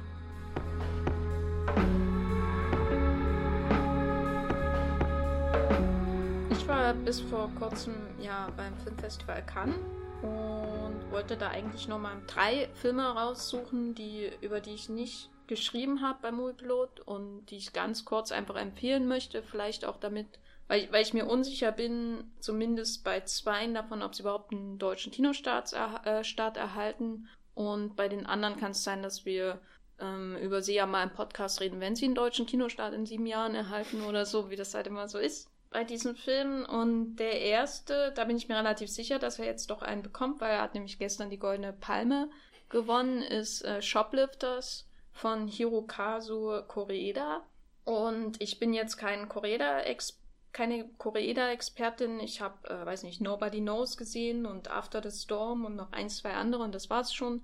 Und äh, Shoplifters ist wirklich so in der, ähm, geht in dieselbe e äh, Richtung wie Nobody Knows, äh, der Film über ähm, einen Jungen und seine Geschwister, die quasi von der Mutter einfach verlassen werden und äh, sich dann selber durchschlagen müssen. Und der geht ja in extrem düstere Richtung äh, dann. Und Shoplifters ist so ähnlich, allerdings lässt er sich für die extrem düstere Richtung äh, länger Zeit und ist auch nicht ganz so vernichtend wie Nobody Knows. Ähm, ist aber jetzt auch nicht so ein, äh, sag ich mal, wie After the Storm, so ein weicher äh, Koreeda, der da halt irgendwie durch seine Familienprobleme äh, flattert und dann auch wieder aus dem Kino rausflattert. Äh, es ist schon, ja, vielleicht zusammengefasst durch das Poster. Man sieht auf dem Poster diese wunderhübsche, nette äh, japanische Familie von äh, Kleinkind bis oder von, vom Kind bis zur Oma.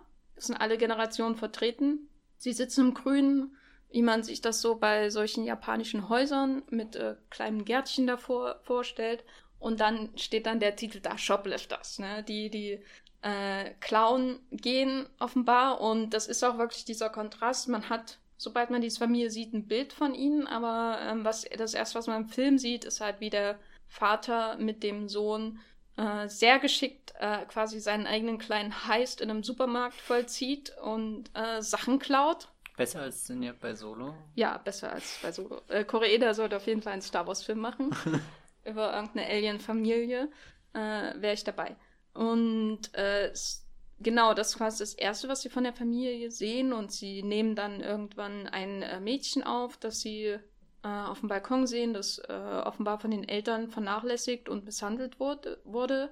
Und im Prinzip ist es schon so eine, äh, läuft das so vor sich hin, so ein bisschen als Sozialkritik ähm, an den von der japanischen Pro Gesellschaft produzierten Rändern sozusagen, also dass diese Ränder überhaupt existieren. Gleichzeitig wird es alles sehr humanistisch dargestellt, wie diese Leute an den Rändern quasi die Nächstenliebe vollziehen, obwohl sie da an den Rändern leben und eigentlich nicht müssten. Und der hat mich halt äh, erinnert auch an Tokyo Godfathers von Satoshi Kon, der ja eine ähnliche oder also nicht Story hat, aber es geht ja da auch um äh, Obdachlose, die sich um Baby kümmern, obwohl äh, sie wirklich diesen, die am wenigsten Kräfte dazu haben, um das äh, zu machen sozusagen. Und das Interessante bei Shoplifters ist wirklich äh, einerseits, dass er sehr genau beobachtet, wie diese Familie zusammen funktioniert und was, was Familie als quasi Molekül einer Gesellschaft irgendwie ausmacht, so. Als, als wenn eine Gesellschaft hier nicht funktioniert, dann wird sie auch nirgendwo anders funktionieren. Äh, wenn es hier nicht zusammengehalten wird, dann äh, ist überall anders auch der Zerfall zu beobachten. So als Grundidee ist ja so ein wiederkehrendes Moment bei Koreeda, die, die Familie und wie sie auch auseinanderbricht. Und das andere ist aber das, äh, das, was ihn halt in Nobody Knows Richtung bringt und weg von solchen Sachen wie After the Storms, dass halt, dass er halt, ähm, dass er wirklich äh, so Schritt für Schritt unsere eigenen Vorstellungen davon, wer die Familie ist und äh, wie sie zusammengekommen ist, halt wirklich auf den Kopf stellt. Bis hin zum Finale, wozu ich jetzt gar nichts sage, aber äh, das geht in eine Richtung, wo man dann wirklich äh, denkt, also wo man äh, immer schon wieder überrascht ist und vielleicht auch vergessen hat, wie düster Koreeda sein kann. Und das ist vielleicht auch der Grund, warum er jetzt die Goldene Palme gewonnen hat, weil er war in den letzten Jahren mehrfach bei äh, in Cannes. Er hat äh, für Like Father, Like Son auch einen Preis gewonnen äh, von der Spielberg-Jury und war dann mit Our Little Sister da und, und After the Storm. Und der jetzt Shoplift, das ist wirklich, ähm, der, der schlägt einen so richtig in den Bauch noch gegen mehr, Ende. Noch mehr als Nobody Noch knows. mehr nicht, aber äh, der Kontrast ist halt ähm, stärker, würde ich sagen, weil es schon sehr plötzlich kommt, der. Bruch. Das ist ein ziemlich radikaler Bruch, den er da vollzieht. Und äh, ich muss auch sagen, dass ich irgendwie zwei Stunden lang nur geheult habe in dem Film. Einerseits, weil, weil es so schön ist, dann wieder, weil es so traurig ist, dann wieder, weil es so schön ist, und, wieder, und dann, weil, weil er halt einfach äh, einem den Boden unter den Füßen wegzieht. Und deswegen gibt es dafür schon mal meine absolute Empfehlung. Es war nicht mein Lieblingsfilm in Cannes, aber ähm, mein zweitlieblingsfilm. Mindestens. Was war dein Lieblings? Burning. Ah. Äh, genau, zu dem sage ich jetzt nichts. Das wäre auch zu Guter logisch. Teaser. Gut. Nee, ich wollte noch was sagen zu zwei anderen Filmen, die ich, über die ich auch nicht ähm, geschrieben habe, aber über die ich auf jeden Fall sprechen wollte. Und zwar ist der zweite Asako 1 und 2 äh, von Ryosuke Hamaguchi, äh, der vor allem durch äh, vorher durch Happy Hour auf sich aufmerksam gemacht hat, auch ein äh, Film in epischer Länge, den ich leider nicht gesehen habe. Aber ähm, Asako 1 und 2 ist auch so ein Film, der, wenn man so im, im Kann-Halbschlaf ist, wenn man irgendwie viel zu lang geschrieben hat wieder und so ein bisschen wegnickt, hat man am Ende vielleicht das Gefühl, irgendwie eine komplett harmlose Rom-Com gesehen zu haben. Weil der Film wirklich so ein bisschen vor sich hin plätschert. Es geht halt um eine, eine junge Frau, die ähm, sich Hals über Kopf in jemanden verliebt und der verschwindet eines Tages und dann trifft sie zwei, drei Jahre später jemanden, der exakt genauso aussieht, aber eine komplett gegensätzliche ähm, Persönlichkeit hat als dieser Mann. Und äh, sie geht mit dem eine Beziehung ein, sozusagen.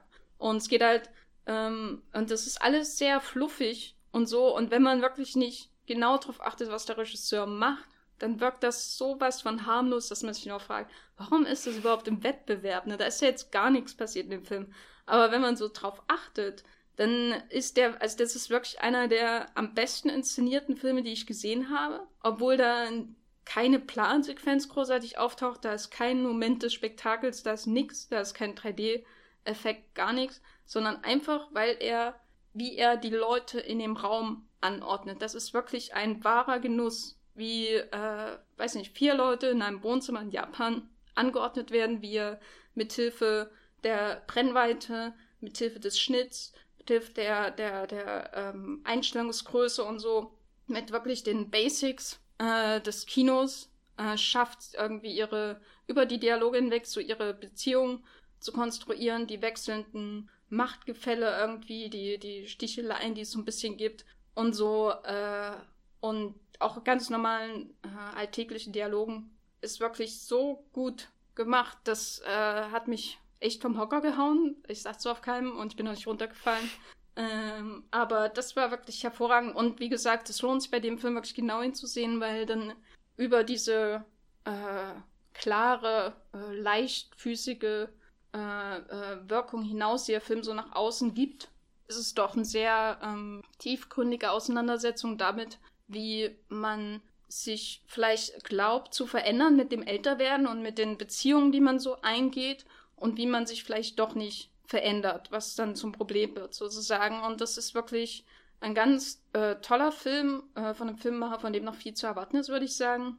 Und den würde ich euch auf jeden Fall empfehlen. Asako 1 und 2, genau. Warum, Und- heißt Weil es, glaube ich, zwei Versionen von Asako sind. Also die Hauptfigur, das, äh, die, die junge Frau. Und quasi zwei Beziehungsstationen. Und man dann quasi beobachten kann, wie sie sich, wie sie erwachsener wird, aber wie sie auch irgendwie in ihre alten Muster Mhm. zurückfällt. Ähm, es ist halt immer die Frage, hat sie sich weiterentwickelt? Ähm, oder bleibt sie quasi immer noch diese junge Frau, die sich da Hals über Kopf, Hals über Kopf verliebt hat äh, in den Dude von damals. Und der dritte Film, über den ich reden möchte, ist äh, Gong Jak, äh, The Spy Gun North, North.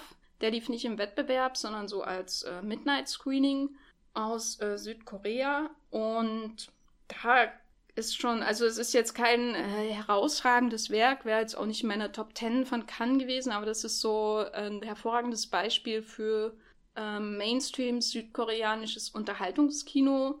Äh, das ist ein Film, wo man, wenn man sich im Nachhinein überlegt, was ist da jetzt eigentlich gerade passiert, jetzt auch nicht die Riesensequenz im Kopf hat, aber der ist halt wirklich ähm, extrem äh, ha- handwerklich auch gut gemacht. Es geht im Prinzip nach einer wahren Geschichte darum, wie ein südkoreanischer Spion den Norden als ähm, vorgeblicher Händler infiltriert und in den 90er Jahren des äh, letzten Jahrhunderts, oh Gott, das klingt komisch, äh, jedenfalls in den 90ern.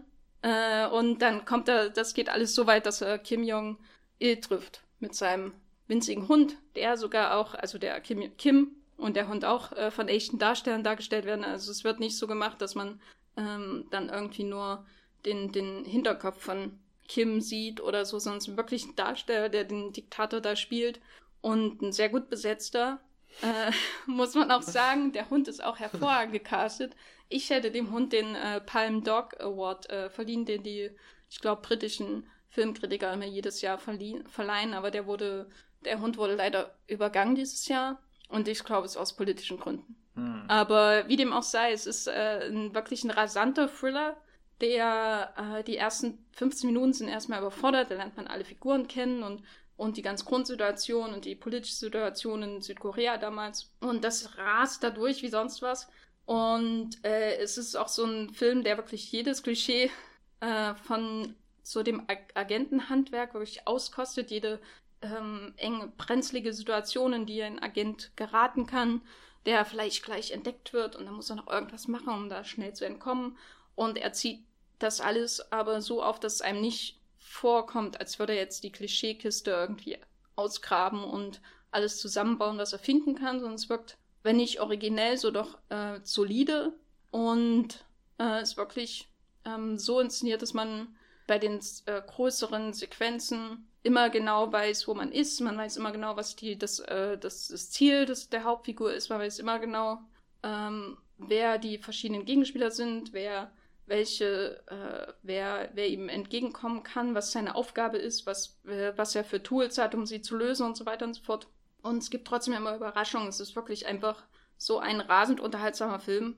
Äh, es kommt jetzt nicht ran an zum Beispiel Train to Bus Busan, der äh, vor zwei Jahren oder drei Jahren äh, in Cannes als Midnight Screening lief. Oder ich weiß nicht, sowas wie The Wailing, der auch in Cannes lief. Das ist jetzt nicht dasselbe Niveau, äh, aber dafür ist es halt doch ein bisschen zu abgepacktes Entertainment irgendwie. Aber äh, es ist ein ganz, ganz unterhaltsamer Film, äh, den man, mit dem man ruhig mal seinen gewohnten zweistündigen südkoreanischen Filmabend verbringen kann.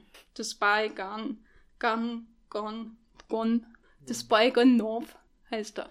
Äh, der hoffentlich hier auch mal auf DVD kommt oder so. Ist auf jeden Fall ein brandheißes Thema, äh, deswegen kann ich es mir eigentlich gut vorstellen. Oder er kommt Auf zu Netflix.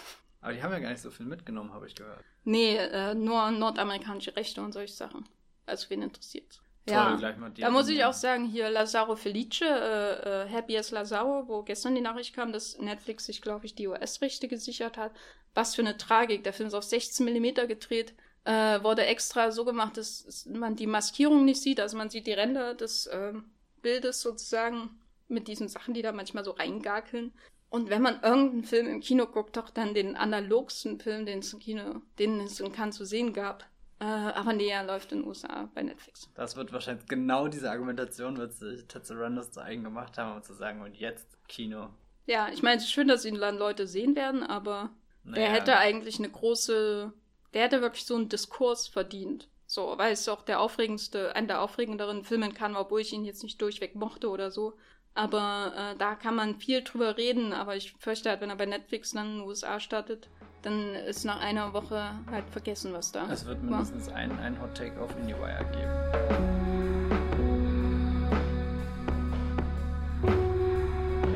Das war der 42. Wollmilchcast. Matthias, wo kann man dich dann außerhalb dieses äh, in äh, kurz zusammengefasster Schrift äh, äh WC-Casts, nee, WC Podcast, bitte lass das nicht die offizielle äh, Abkürzung noch, werden. Noch äh, hören, lesen, sehen. Sehen? Ich weiß ja nicht, mein, ob mein du einen Twitch-Livestream. Genau, ob genau, du ein, äh, ob du einen YouTube-Show hast, ja. wo du vor einem, äh, vor einem Dino sitzt, statt einem riesigen Bücherregal. Das wäre ganz schön abwegig, Jenny. Wie kommst du denn darauf? Nee, ich habe leider, als du in Cannes warst, äh, habe ich keinen YouTube-Channel gegründet. Ähm, ihr könnt mir trotzdem auf YouTube folgen. Da heißt es nämlich auch Bibel Brooks mit 2e und habe da nämlich einen neuen Kurzfilm hochgeladen, den ihr euch hm. anschauen könnt und vielleicht äh, denkt, ja gut, jetzt ist er völlig ab. Aber ich bin sicher, äh, ein, ein, ein Herr, der hier sich nur über FaceTime zu Wort meldet, wäre ganz äh, glücklich damit. Oh, jetzt äh, schießt er aber Vergleiche. ja, ja, Achtung, und hier äh, führende deutsche äh, Filmkolumnisten, wenn ich sie mal so nennen darf, haben sogar schon sich zu einem Emmy-Colts-Vergleich hinreißen lassen. Das ehrt mich natürlich sehr. Vielen Dank an dieser Stelle. ja, wo findet man dich, Jenny? Dein Tumblr dein Tumblr? Nee, nee, nee, lass, lass nur mal hier jetzt, damit ich auch definitiv den Film schauen. Okay, also, gut. Nicht, nicht Einfach du, du fokussieren, musst, das ist, weißt du, wie so, so, Genau, du darfst nicht die Links im Artikel, die müssen, da muss, muss schon nach Wichtigkeit überlegt werden. Du musst nicht unbedingt den, den achten Schauspieler unter der Maske hinten links erwähnen. Gut, der SEO-Workshop hat was gebracht. Ich sehe es, äh, beziehungsweise höre es. Ja, ich bin bei Google-optimierten Genau, ich bin bei äh, Moviepilot als äh, The Gaffer zu finden und da könnt ihr auch alle meine Texte über äh, das Filmfestival in Cannes nachlesen. Ansonsten bin ich bei Twitter als Gafferlein mit äh, ohne PH mhm. Äh, leider geschrieben. Würdest und du das ändern, wenn du könntest? Ich finde Gafferlein mit PH wäre awesome. Gaff. Das sieht so, das sieht so, ähm, Gafferlein. Weiß nicht, das sieht so international aus. Hast du das jetzt in Cannes gemerkt, als du allen deinen Twitter-Handle sagen hm. wolltest und, und die Gafferlein?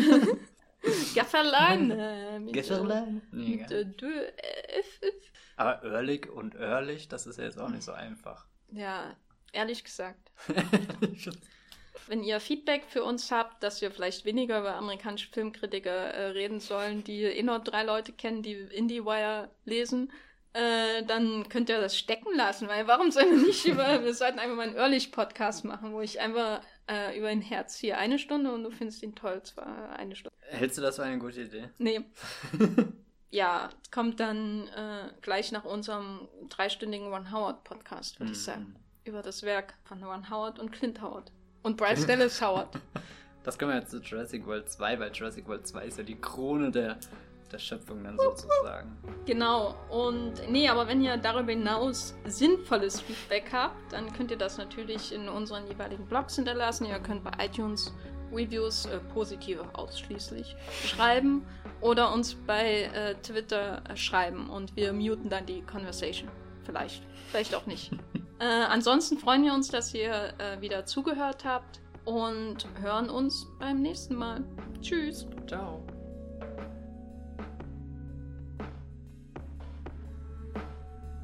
Der Wollmilchcast wird produziert von Jenny Jecke und Matthias Hopf. Unser Intro und Outro stammt aus dem Song Slam Canto von Kai Engel. Ihr könnt unseren Podcast bei allen gängigen Apps abonnieren und wir freuen uns über Kommentare und Bewertungen auf iTunes.